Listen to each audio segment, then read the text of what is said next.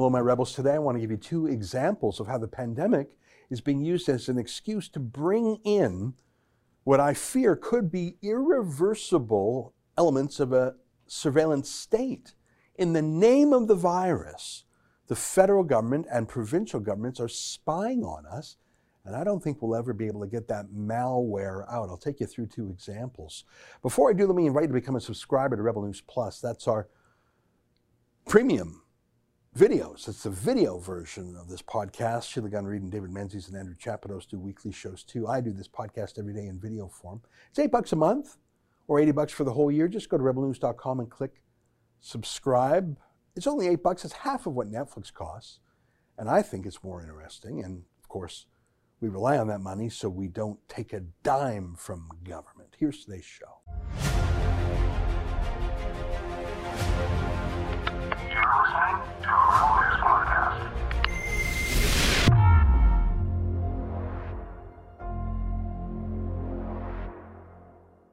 Tonight, the pandemic is being used as an excuse to set up a permanent surveillance state.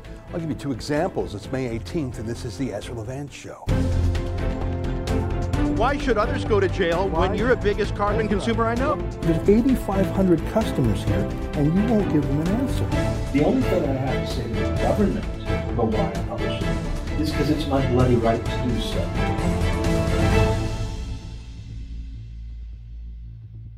You know what a ratchet is, right? It's a tool, actually a family of tools, really, where you move a wrench or another lever in both directions, but it only has an effect one way, like like here's a jack for lifting up a car. You move the lever of the ratchet back and forth, but the car you're lifting doesn't go up and down and up and down. It just goes up, or you switch it and then it goes down. That's a ratchet at work. It's the same thing when it comes to government regulation or government taxation. Pretty much anything to do with the scope of government. Once a tax is introduced, like the income tax, it goes up, but it never goes back down. It never goes away. Once a freedom is lost, you never get it back. It only goes one way like a ratchet. And of course, I'm talking about the pandemic. Look at this story in Blacklock's Reporter out of Ottawa. It's about that app made by the federal government to download onto your cell phone that would detect other cell phones with the app and it would contact trace you for the virus to let you know if you've been near other people with the app who had the virus too. I mean, Imagine willingly, voluntarily signing up for that spyware on your phone. But don't worry.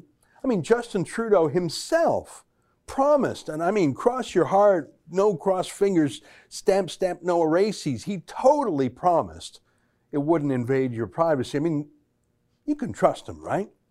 It protects the privacy to a greater degree than some health experts would like. They'd love to know who you contacted so they could communicate with them. They'd love to know where you were to in order to see better uh, what kind of uh, what kind of case spread is happening. But we made the decision that protecting people's privacy and getting more people to use it was the right decision. So it absolutely protects your privacy. It's totally voluntary. Well, incredibly, 6.3 million people actually did download that app. Now, out of 38 million Canadians, it's not a ton, but it's still a lot. I mean, that's a heck of a thing right there. to know that there are 6.3 million people who love to tell the government about themselves. It's sort of an IQ test. They voluntarily let their health data into the hands of Trudeau, but he promised he'd uh, treat it carefully. But it's look, it's still a failure. So says the government itself. They wanted us all to have this malware on our phones. But here's what the story is about. Let me read the headline. Use Fed app for data scoop. Huh? A COVID alert app downloaded by more than 6 million Canadians has been used for data collection, says a federal panel. Prime Minister Justin Trudeau had promised users' privacy would be respected when the app was launched 11 months ago. The Government of Canada has begun to broadly consider how the COVID Alert app could potentially extend beyond a government service to Canadians and the public health systems towards a tool that will also support Canadians and businesses in our economic, social, and mental health recovery and restoration, wrote Cabinet's App Advisory Council. The panel acknowledged privacy worries. The council, in a first interim report, said Cabinet, quote, has consulted Statistics Canada regarding any data of value they may be collecting, e.g., the number of mobiles in Canada and best methodologies and practices for the calculation of data that could be applied to the Government of Canada's current approach, e.g., app downloads. Hmm, that's odd. I thought Trudeau said this was all private. The report did not identify what information was sought from 6.3 million of 33 million Canadian mobile device users who downloaded the app. It will be critical for individuals and businesses in Canada to have trust in the app's ability to support the safe return to work sites and universities, their reopening of businesses, and their use of modes of transportation, including public transit, wrote the Council. Huh, really? Is that what we have to trust? That it'll be used for those good purposes? I thought I thought we were told it wouldn't be used for any purposes. But remember Doug Ford himself, the Premier of Ontario, boasting that one time that he could track people who landed at the Pearson International Airport and went into the city. He, he said he could do that. Gee, who gave him the search warrant to track people on their cell phone? Here's more from Blacklock's. The Council wants to continue to be engaged in discussions on collection of data particularly the viability of data collection given privacy considerations, it wrote. The Council has indicated the Government of Canada must continue to carefully consider the risks of public perception and trust from a privacy perspective when considering additional data collection. The expected outcomes associated with additional data collection should be clearly articulated to ensure it outweighs the risk. yeah, I, I think they're conditioning us to accept these invasions of privacy. 6.3 million people have obediently agreed to it already. That's pretty incredible. Now, it didn't work, by the way, at least for the original purpose, but was that the real purpose? Let me read. As of February 24th, only 24,695 of 852,000 Canadians infected with the COVID uh, uploaded an app alert, less than 3%. The Council acknowledged the program was not successful. Some Canadians remain unaware of the existence of the app or its primary benefits, wrote the Council. Some who have downloaded the app have chosen to uninstall it. Well, they're naughty. Some subgroups within Canada's population may be less inclined, able, or willing to download the COVID Alert app, said the Council, including students, privacy advocates, they're the worst, immigrants who speak neither English nor French, and seniors, only 60% of whom carry smartphones with them on a regular basis. Hey, do you really think that the contact tracing was the primary purpose of the app? Or do you think there was another purpose that we're starting to get a feeling for now? Imagine giving Trudeau access to that. But look, it's not just Trudeau. Look at this story from Alberta. Uh, it's, uh, it's every government, conservative or liberal. There are authoritarians in every party. This is from the Alberta Institute, a group I want to learn a little more about. I like the cut of their jib from what I can see. They saw news that the government of Alberta had put out what's called a requisition or a request for proposal, an RFP. That means the government asked companies to send in pitches, proposals, prices on a project to spy on families going out camping this summer by using spy drones. I'm serious. Now, uh, the backlash today has been so strong, the government has already deleted it, but not before the Alberta Institute took a screenshot of it to, quote, provide airborne intelligence, surveillance, reconnaissance, including live electro optical and infrared video. I'm serious, that's military grade spying. Infrared, that's spying at night, even. And look at the completion date during holidays and weekends this summer. Best summer ever. And look, they want to spy on people camping, campfires, and vehicles in parks. And look at the bottom panel there to provide digital images to the government at the end of each weekend. Oh, really? Presumably for use with facial recognition technology, and then hit those people with fines or arrest them, maybe throw them in jail. I mean, why not? They're putting pastors in prison. Why not put some families who were camping in prison too? I've showed you before the graph of people who are dying from the virus in Alberta. It's about five people a day, which I regret, but the average age is 81 with three or more deep health problems dementia, heart attack, stroke, that sort of thing, serious illness. So, not the kind of folks who would be off roading or hiking in the wild on summer weekends. But even that five people a day, as you can see, is down 80% from flu season. So there is no panic, no crisis, no justification for this. But still, this idea is new, using the pandemic as an excuse to justify and establish spying on citizens in the countryside from afar using aircraft, drones collected by private companies. that are outsourcing spying on people without a warrant. I mean, why not? Look, 6.3 million people signed up to have your phone track you. I bet some voyeurs out there would love to have spies filming their private camping and hiking moments, but most of us wouldn't. Look, you know, I remember, it must be 25 years ago, I, I read a book called The Road to Serfdom. Have you ever heard of that book, The Road to Serfdom, by an Austrian economist named Friedrich Hayek? He's the granddaddy of free market economics. The book was dedicated, there's a dedication in front of the book, to the socialists of all parties. And I never understood that. When I read that, I said, what do you mean? The socialists of all the parties, even, even the conservative parties? Surely, surely he's just joking. Yeah, I'm older now, and I, I see that he's right. There aren't just socialists in all parties, which there are. There are authoritarian Orwellian bullies in all parties, too. Justin Trudeau, Jason Kenney, Liberal Tory, NDP, whatever. They are all using the pandemic as an excuse to ratchet away our freedoms, the socialists of all parties. Hayek was right. This drone project was scrapped, but not before it was approved by dozens of people. The government knew about it and were fine with it, and they published it. None of this is really about a virus, is it?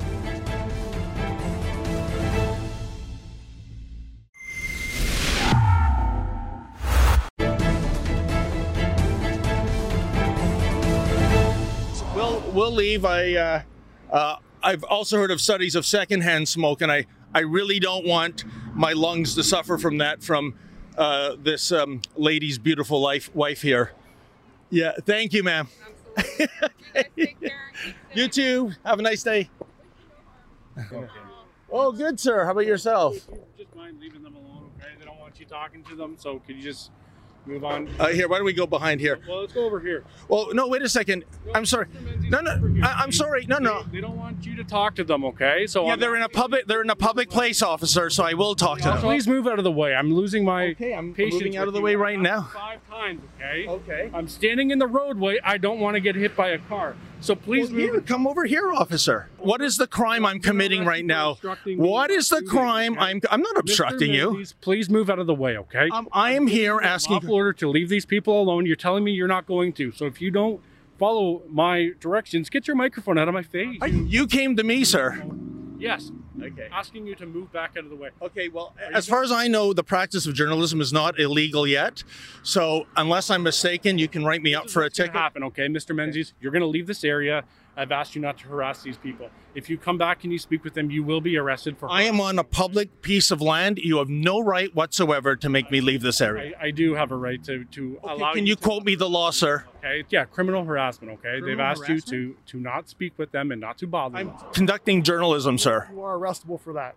I am arrestable eh, for harassment. Is he not able to answer the questions? In the uh, course of my duties to inform you that you are not to harass people. That's why I'm here speaking with you. Okay, then you're going to write me a ticket for harassment. I didn't say that I'm going to write you a ticket. I Okay, so I'm trying to figure out what- these people alone, or you're going to get arrested for criminal harassment. And I know you don't believe in freedom of the Will press. you stand there and be quiet? No, I will not be quiet. Then you will be arrested if you approach these. Arrested for talking. Is that what we're into now? And asking questions is harassment? People. If they don't want spoken to, contact yes, and you, then absolutely. Really? Can I see the criminal code violation that spells that out? Yeah, anybody has a right to not be harassed. Okay, so you, Okay, you and- have, uh, and- move away from me. Please get the microphone out of my face. Okay. What is the benchmark of harassment? Uh, anybody that doesn't want to be harassed. Okay, please move out of the way. I've told you. To I think you're harassing me, officer. I'd sure love to see the proviso of the criminal code that says a journalist can't ask questions. I know that exists in North Korea. I know that exists in Iran.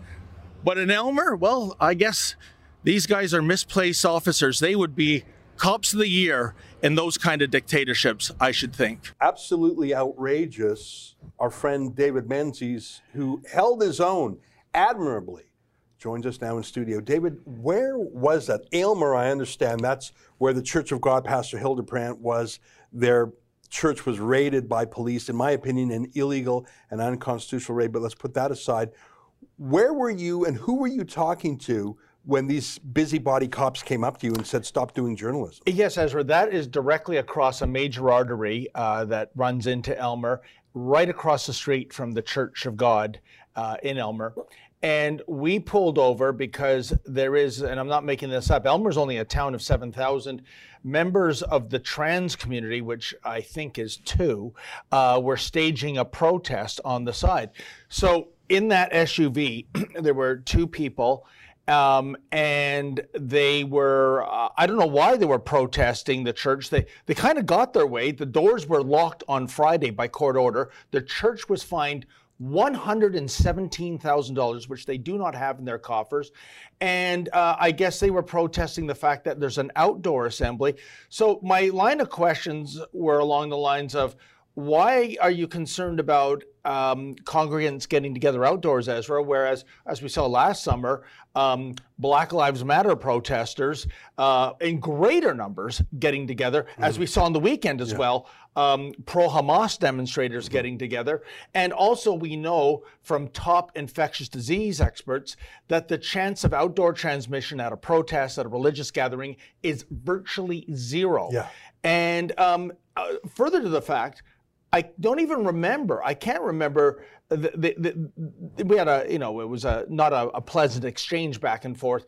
But I don't remember them saying, "Go away! I'm not talking yeah. to you. You're harassing me." The cop made that narrative. Yeah, the, the, cop was not involved in your conversation with the with the trans folks. Am I right? Th- that's right. He wasn't even there. He didn't even hear it. Well, as you saw, when the police approached me, I was at a red minivan. Mm-hmm. It was uh, full of uh, rebel fans they couldn't go on camera, of course, because uh, I, I, think they have jobs where they'll be fired from, such as our society. You made some but joke about smoking or something. So you this so they came up to you afterwards. Yeah, the, the, the no smoking thing, Ezra, was the woman in the SUV, and I'm not saying this to be mean, but she was obese she was um, lighting up a cigarette. Yeah, and it was a joke. Was ha- it doesn't even matter what it was. Yeah. I, my point is that the co- the cops were not involved in your conversation with the trans folks at all. Yeah, and the conversation had ended by yeah. the time they got on the scene. You know, there's so many things wrong with this. First of all, and and you held your own very admirably. First of all, never turn the camera off. Oh, we didn't. I know you didn't, and I'm glad you didn't.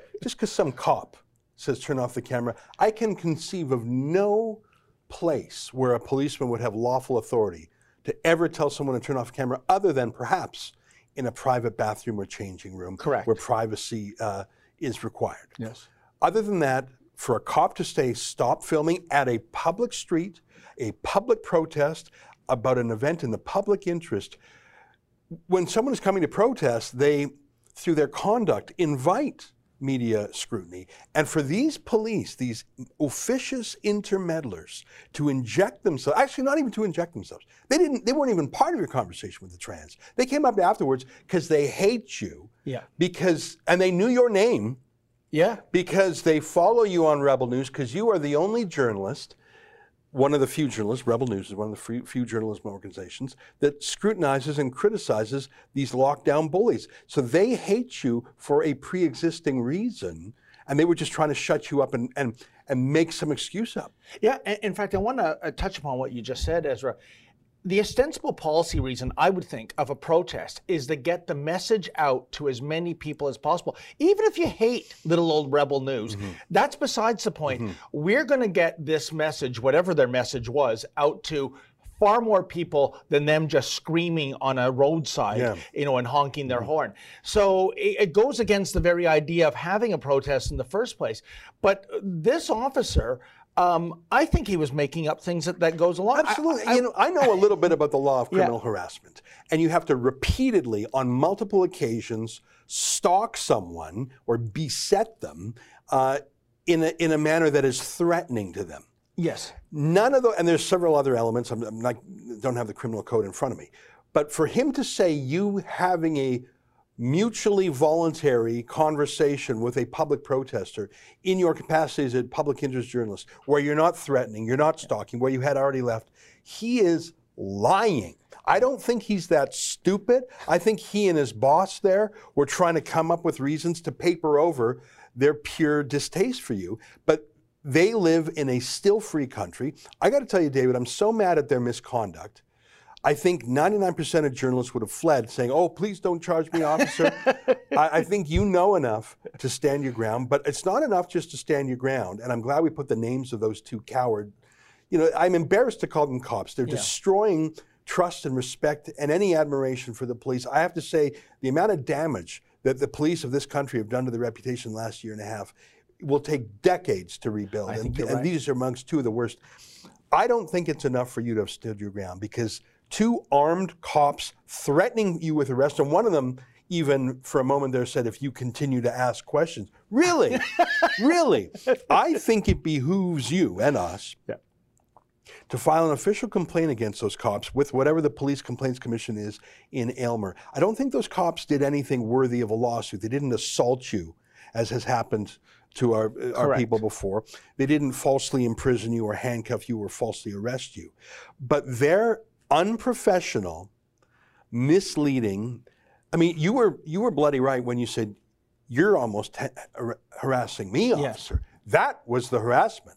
Yeah, and, and right. You know, you're absolutely right. First of all, I hope you are right about the fact that they're not that dumb, that they are merely lying as opposed to being so uh, unintelligent. Because I don't want people armed with lethal force being dummies. But you're right. Where was the harassment? It was a public street. Now, these two trans individuals, if they were in their home and I was on their porch on private property banging on the door, I demand you talk yeah. to me. Oh, that's harassment. Yeah. Absolutely. And I have no right to be there. However, the law actually requires it to be a series of events. But but I take your point. Okay. That would be very different. You'd be yeah. on private property, you wouldn't be leaving, there would be some element of threat there. You're right. None of those elements were here. Exactly. These cops know it. The fact that they knew your name to me was the tip off. How do they know your name? Because exactly. they follow your journalism and they're angry that they can't do things in the shadows. And one of the things that Rebel has done over the last 14 months is shine a light of public scrutiny on police forces that think they can get away with it. And we've talked about this in our staff meetings. It's called the observer effect uh, when you measure something, sometimes you change it. And what I mean by that is if you hadn't been there with our cameraman Sid to film what was going on, the police misconduct would have likely have been greater. And whenever we, you know, it's, I, I know this from uh, various weekend protests in Hamilton, in Toronto, even in Montreal. When our camera goes on, the police all of a sudden are very well behaved oh, because yeah. they know pu- the public will see it. And so that's the observer effect. Our filming changes the world, but not every cop likes that. And what we saw here are two yeah. cops who are furious yeah. that we observe and that they want to be. Uh, unsupervised. They want to act with impunity. They don't want any accountability. The worst are the Montreal police who don't even have body cameras. They lie and no, there's no video to check. Yeah. I really mean it. I think you need to, uh, and with our lawyers, file a complaint to the police commission. Have the chief answer for this. Yes. Is this the kind of conduct that is cool in Aylmer? Because it, it is a disgrace if it is. Uh, and the, the cherry on this sundae, Ezra, is I let's go back to last October. This is when there was a big outdoor rally and there was a counter demonstration. And I had an individual, we ran one of our uh, projects, uh, Find the Thug. He came to me he grabbed my hands. That's physical assault. He took the microphone mm-hmm. out of my hands. He smashed it I on the ground. That. The Aylmer cops were there in a heartbeat. I said, arrest this man. And they said words the effect of, can't you see we're busy? Yeah. Busy doing what? Yeah. Directing traffic? Yeah. Handing out parking tickets? You know, the Aylmer police really are one of the most disgraceful police forces in Canada. I will not say they're worse than Montreal because I don't think any police I department in you. Canada is more corrupt. But Aylmer sure is trying hard yeah. uh, uh, to get that uh, low title. Well, David, you have the full support of our team. Luckily, in this case, the police were restrained probably by their own cowardice mm. from touching you, from arresting you, from proceeding. They just thought they could bully you, and you were resistant to their threats. But that is not good enough conduct for no. police, and I look forward to your filed complaint, and we should do another segment when you do that. 14 months into this lockdown, into this pandemic authoritarianism, the best police have either been reassigned or quit and the worst police are loving their new boundless powers. Yeah. And it is, it is terrifying, and I have to wonder how much more of this before we truly start to meet the definition of a police state? Imagine two cops saying, if you ask more questions, you will be arrested. Yeah. That is a shame to police everywhere. in Ontario 2021, not North Korea, not Iran, you know, not some banana republic, but Yeah. right here in our great dominion, in our democracy. I, I share your concern, Ezra, and it always makes me want to go back next Sunday and see if the counter protest with the trans community is there and interview them again. Yeah. And because uh, we don't bend our knee, and I want to thank you for going to bat uh, for Sid and I and uh, getting that complaint process. Uh, this deserves to be complained Yeah. about. It's not a lawsuit, like you said, but these are cops that are either too dumb to understand the Charter of Rights and our constitutional freedoms, or they're lying through their teeth about it. Yeah. And my question is, what's the agenda? Yeah, I don't think they're dumb. I think they're bullies. Mm. And that's the worst thing you want in a policeman. Yeah. Someone who can't control his emotions and is motivated by a vendetta. Such a person should not have a gun. Yeah, I agree. All right, folks, there you have it. David Menzies fighting for freedom, fighting for your freedom. He's there with the camera. His freedom of speech is protecting your freedom of speech. Stay with us, more ahead.